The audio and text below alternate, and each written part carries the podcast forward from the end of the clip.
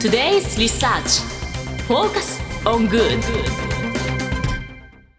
さて、ここからは社会人ならこれだけは押さえておきたいとっておきの情報を教えてもらうコーナー。今日は日本能率協会総合研究所マーケティングデータバンク情報コンサルタントの徳永翔太さんにお越しいただいています。よろしくお願いいたします。徳永です。よろしくお願いします。お願いいたします。では早速、今週のテーマ教えていただけますか今週のテーマ、クラフトビール市場を紹介しようと思っています。うん、全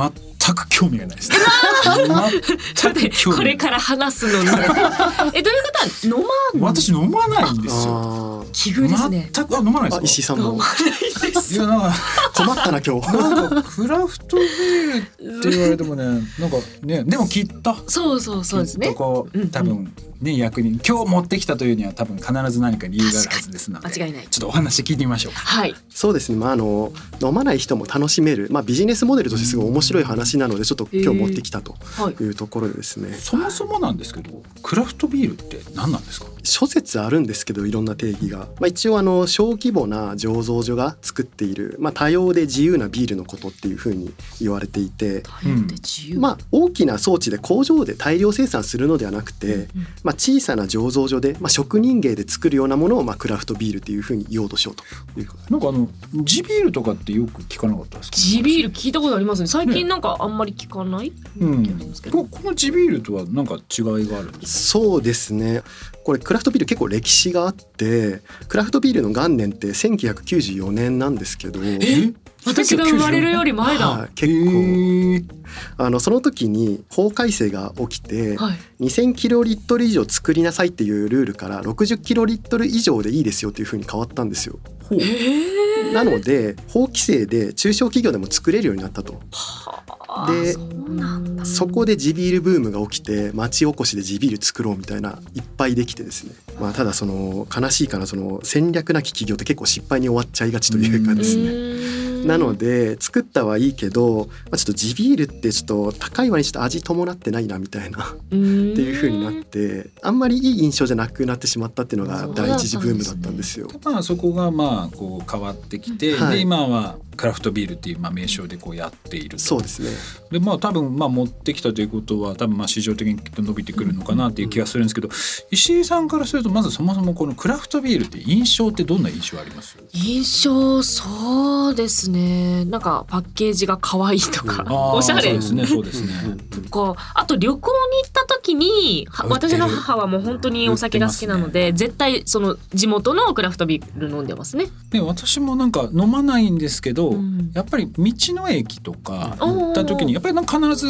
あり売まっすねてるなっていう、でやっぱりそういうのを地元も結構推してるなっていう印象ではありますね。でまあこういう今なんだろう我々の飲まない飲まない飲まない2人はもい多分印象に残ってるといううんうんことうんうはん市場自体も非常に盛り上がってるかなと思うんですけど実際そのあたりいかがなんですかそうですねクラフトビール市場って結構元気なところがあって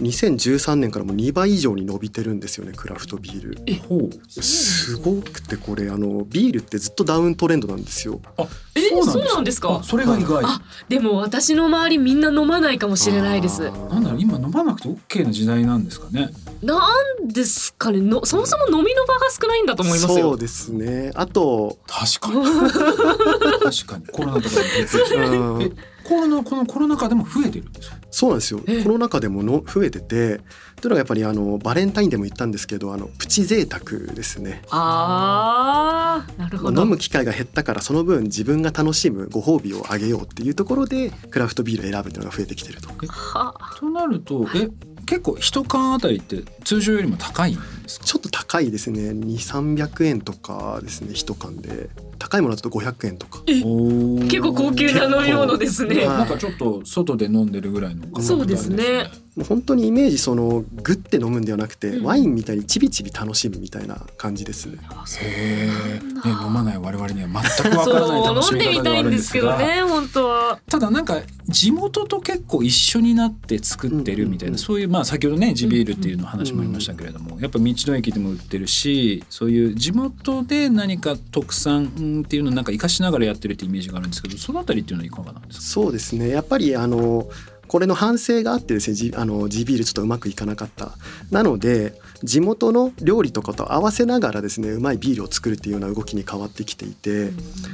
クラフトビールの楽しさってペアリングなんですよ。ペアリングって何ですかほうごめんなさいペアリングペアペアリングっペアてリングクラフトビールもあの苦いものもあればフルーティーなものもあればはなんかワインみたいな味わいのものもあればへで、ーそれと料理をどう掛け合わせるかみたいな楽しさがペアリングなんいですなよる。ほど赤身の肉に赤ワインとかそういうことですかあまさしくそういうイメージあなるへほどー私があれだ炭酸水にこだわってるのと同じかなそうなん炭酸エ水リエとかサンペレギーニとあーはいかはいはいは料い理に合わせてうんうんうん変えたりしてるちょっと違うかあーなえあでもたそんだなことないですか近い近いはいなるほどあ結構そういうのがあるんだだからそういう意味ではお酒が好きな人にとっては楽しめるそうですねクラフトビールを選ぶ理由の圧倒的1位が選ぶ楽しさがあるからっていう理由なんですよ。まあ、そのペアリングでどういう料理と地元のやつと合わせようとか、まあ、贅沢市場でも今どういう規模だからこういうの飲みたいなとかっていうので選ぶ楽しみがあるっていうのがクラフトビールの魅力っていうふうに言われています。ビールソムリエっているんですかおワインのソムリエって聞きますけどビールってあでもいそうな気がしこますよんねだけあれだばってねビール検定とかあるらしいですよあそうなんですねへーうわそういう人たちに教えてもらったら美味しく飲めるんでしょうねさらにそうだって今手元にね、そのビールスタイルこう早見表みたいな感じで、はいラガーとかエールとかもう何を言ってるのか全然わからないんです がきっと多分苦味とかなんうんか、フルーティーな感じねになとかいろいろあるんでしょうね、だからきっとそういうのもなんかすごくあるんじゃないかなって気がするんですけどそうですねあのまあ地域はいの創生とかでこういううクラフトビールっていうのは使われていると思うんですけれどもそのユーザーとしてそのどういったところがこう選ばれるう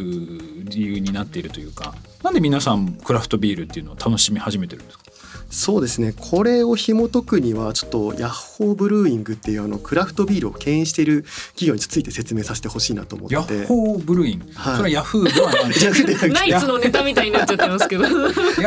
ッホーヤッホーヤッホー見たことないですかあの水曜日の猫あ何ですか夜な夜なエール夜な夜なエールは知ってます。つい知らない多分ね猫のパッケージのあやつそうでなすんでか。すよコンビニとかでも売られるようになってきていあーてそうなんですか。でも確かにこれ絵を見るとパッケージは見たことがある気がしまわすかりますはいまあ、飲まない人もなんか水曜日の猫ってあるんだなっていうような認知度なんですけどこれが非常に面白くてですねあのもう本当にパッケージ可愛いのでなんかうんいわゆるおじさんの飲み物みたいなイメージだったんですけ どビールって、うんうんまあ、女性が飲むものみたいなおしゃれにみたいなっていうようなイメージ変えたっていうところが新しいんですけどマーケティング的に面白いところはこの水曜日の猫のペルソナなんですよね。はいペルソナってあのマーケティング用語でこういう人に向けて売ろうみたいなっていうような人物像を作ることをペルソナって言うんですけどはい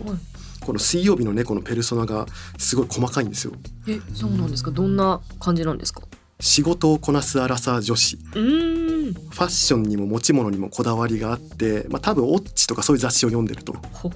で住んでるところは中目黒とか自由が丘であの帰りがけ成城石井などで水曜日の猫を飼いうわであのオフタイムあの家でゆっくりする時にプシュッと開けるそういうようなビールを作り出したんだっていうのが水曜日の猫のペルソナなんですよね。なんだろうちょっと憧れる女性像みたいなそういうイメージですよね。感じありますね。なるほど、まあ、そういうものもあってこう受け入れるとなるとそのユーザーがこのクラフトビールを選ぶときには結構そのストーリーだとかこういうパッケージとかそういうのも結構重要視したりするんですかね。とても重要だと思います。やっぱりあのこう SNS 時代なので商品の写真プラスあーなるほどねそこに入っている感動の物語であったりとかですね。あのビールじゃないんですけどほろ酔いってあるじゃないですか。はいはいほろ酔いってパッケージがいろんな色で可愛いんですよね。あれのあのコーデをしてみんなで飲み会をするとか流行りました。一時期えそうなってきそうですね。ビールもいろんなパッケージがあって。まあもう SNS と言ったらもう石井さんいやでいすやいやいやいやいやいやいや。石井さんからしてもこういうなんかこうパッケージやっぱりこの 戦略このヤッホーのヤッホーのヤッホーのはい戦略っていうのはやっぱりこうなんていうんですかううまいなっていう感じなんですかいやこれはパケ買いしちゃいますよねうんあの冷蔵庫にああるだけで多分テンション上がると思うんですよね可愛いものがあと SNS 的に面白いのがはい実は私あの昨日このヤッホーブルーインが経営しているレストランヨナヨナワークスってとこ行ってきてですね。えで美味しかったですってインスタに上げたんですけど、はもう今日あの公式からいいねついててあ結細構かえエいゴなエゴさなんであれいいんだろうしてくれてするごいんですよなヤッホーブルーイングって思いやりたいっていう組織があってそこがエゴサしていいねつけたりとかしてるんですよ。うわーそれ嬉しいわまた載せようって思いますねそういう形でテレビとかこう大規模マスコミではなくて、もう本当に小さなところからあの重ねてファンを増やしていくそこがクラフトビールの地方の戦略だったんですよね。じゃあ結構そのクラフトビールの世界ではこの SNS っていうのはすごい重要なプロモーションアイテムになってるってことなんですそういうことになっています。なるほどじゃあ結構この辺のクラフトビールと SNS っていうのは相性が非常にいいんですねいいと思いますね。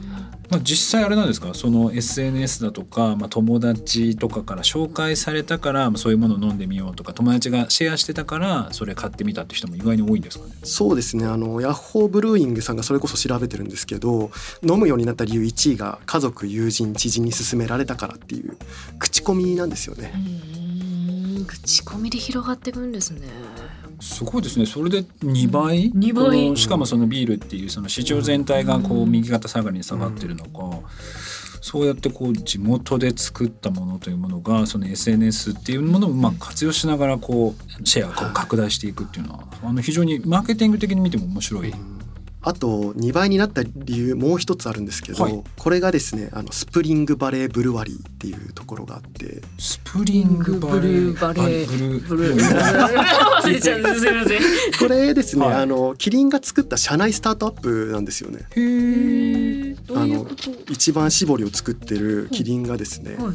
あ、やっぱりあの今ビールですね、まあ車がどんどん多様なものになってきているのにいろんなモデルがあってビールだけ均一なものしかないっていうのはこれいいのかっていうほうあの和田さんっていう天才的マーケターがいるんですけどへえこの方ですねあのレモンサワーを切り開いた氷結とかはノンアルコールビール作ったキリンフリーとかあはあそういうの天才的な仕掛け人がすごいもうそういうような時代にはそういうようなこうとりあえず生ではない社会を作らなきゃいけないんじゃないかっていうことで大手だけれどもいっぱい作るのではなくてちっちゃいものでいろんな種類を作ってみんなが楽しめるビールを作らないと ビール市場は終わると。まあ、なかなか難しいですよねあの大企業が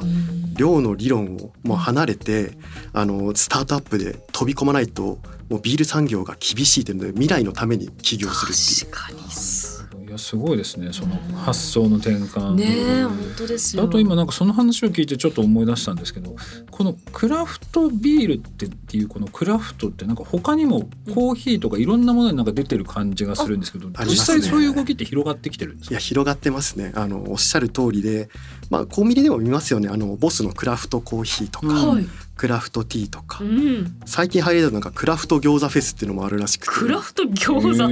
へえ餃子もはい、その中でも私個人的に興味持ってるのがあのクラフトコーラですね、買ったことあります私あの結構バスケ会場とかでも売られてるの飲んでます。バスケ会場最近うまいな、まあ、キそうャプター上がりますからねそうなんです。チームのクラフトコール。このクラフトコーラもねなかなかいいお値段じゃないですかそうですね500円とか確かはい600円とかで薄めながらね、うんこう飲んでいったうりんと、かあそうですそうです、まあ、個人的にあのそのクラフトコーラが流行る起源となったイヨシコーラっていうのが個人的に面白くて好きで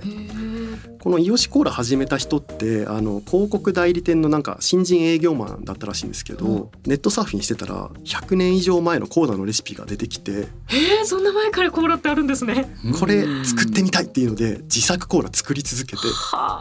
でもうこれはちょっとみんなに飲んでほしいなっていうので始めたっていうようなあのコーラなんですけど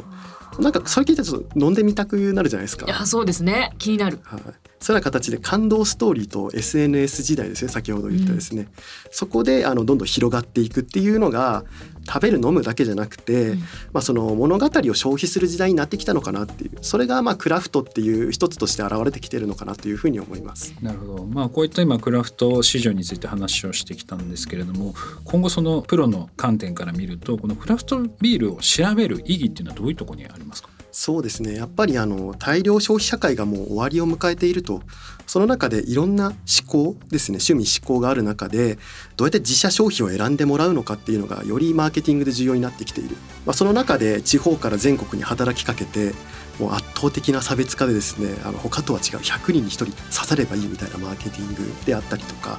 まあ、大手が自分たちの論理を超えてスタートアップをするとか、まあ、クラフトビール戦国時代から学ぶこと非常に多いんじゃないかなと思っています。いろいろと考えながら飲んでいきたいと思います。福永さんありがとうございましありがたとうご。ざいました。以上 Today's Research Focus on Good でしたそれではリスナーの皆さんいってらっしゃい This program was brought to you by 日本能率協会総合研究所